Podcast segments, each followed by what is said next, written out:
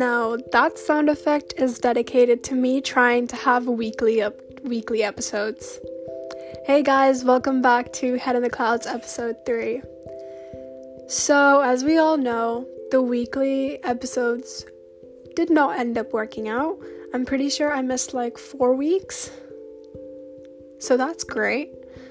I I don't have an I can mean I do kind of have an explanation. It wasn't that I was out of ideas. I have a gazillion ideas. Cuz I wouldn't have started this if I had no ideas cuz I don't like having no ideas. And I'm not very creative, but when it comes to this, I have a gazillion ideas. So, it wasn't that. It was the headspace, just not the right headspace. And also, I get all of my ideas like while I'm trying to sleep. So, and it's not appropriate for me to get up at like 12:30 and start recording a podcast while my sister's sleeping in the same room.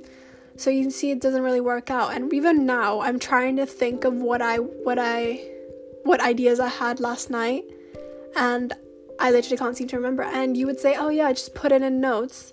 But it's that period when I when I'm not in my right mind.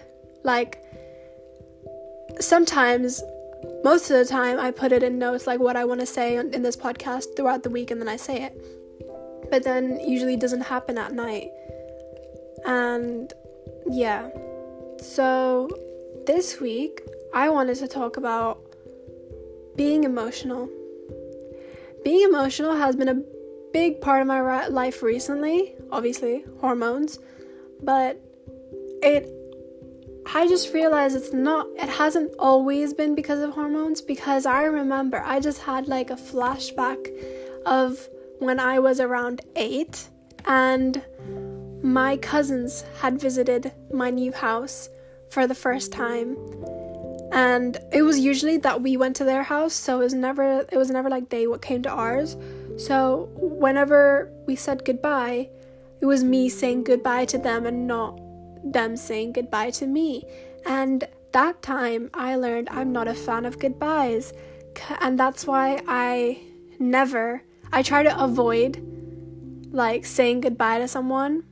Like if I if I have a chance, usually I I'm like is ecstatic when they're leaving while I'm sleeping because I'm like yes I don't have to have an emotional goodbye, but I hate goodbyes. I hate how emotional I get.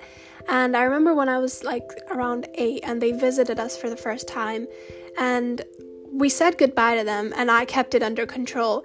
But then I, we had, I had a little broken cupboard, like a closet in my room, and it had a hole. It had it had half the door like cut off. So I just crawled inside, sat on all of my clothes, and had a good little cry for half an hour. And my family just assumed I'd like gone to the toilet or something. So I was glad I've never told anybody this. I've never told anybody this, but yeah. I was I was emotional from the very beginning.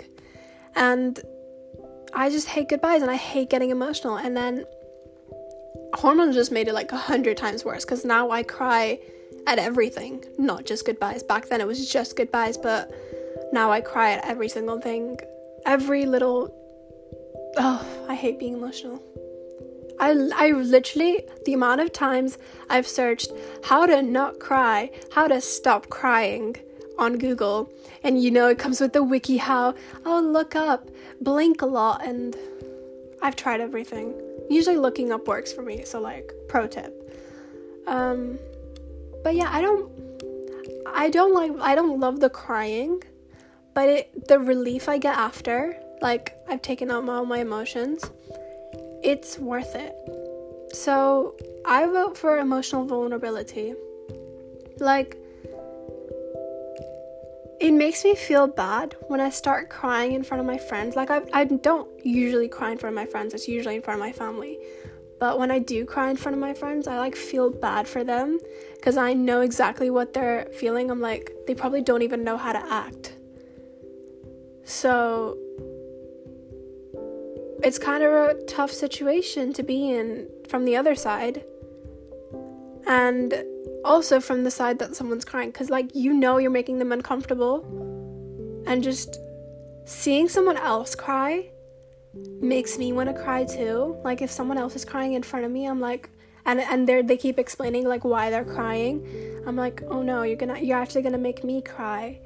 And also, I've I recently did this where someone just came up to me and I got to know them a lot better in that time. And they just told me about some problems and I obviously like you know when people tell you their problems, you try to relate to them. You try to like cuz you don't know what to say. So you just try to relate to them. And I feel like I learned this time because I couldn't relate to it all, so I just stayed silent the entire time. I really, really felt that at the end of it, they were kind of glad I was just there to listen. And I didn't say anything at all, I just listened. And I feel like that's the best approach to something like this. Like, just let the other person talk. Because I definitely did this, so no, no, no blaming. But I definitely think when someone's like telling you their issues, you should just let them talk and just let them get it out. Don't interrupt them. Don't don't try to relate to them. Don't try to comfort them even. Like just be there to listen. Obviously don't like sit there straight-faced.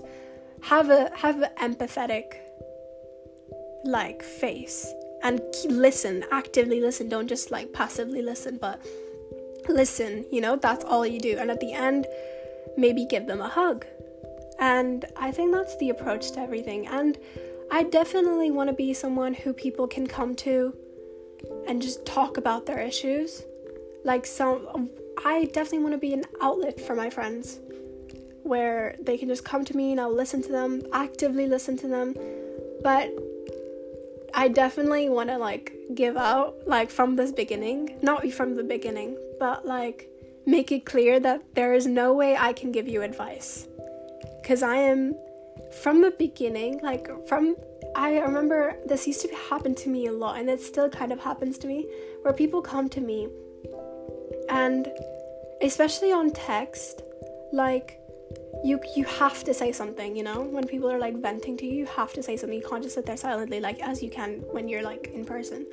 But you there's so much pressure pressure to say something. You're like, oh, like they're they're expecting me to give them advice and I have no advice for them.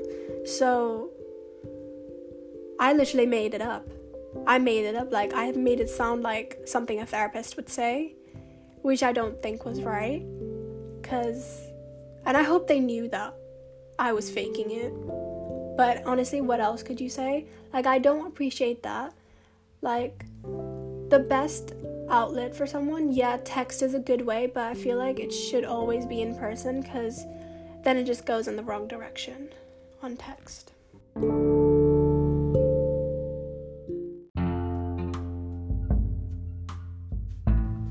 I hope you guys enjoyed that segment. I love talking about it because it is a big part of my life, being emotional. And yeah, I'll see you guys next week. Hopefully. Maybe not. Maybe not. Don't keep your expectations too high. Bye, guys.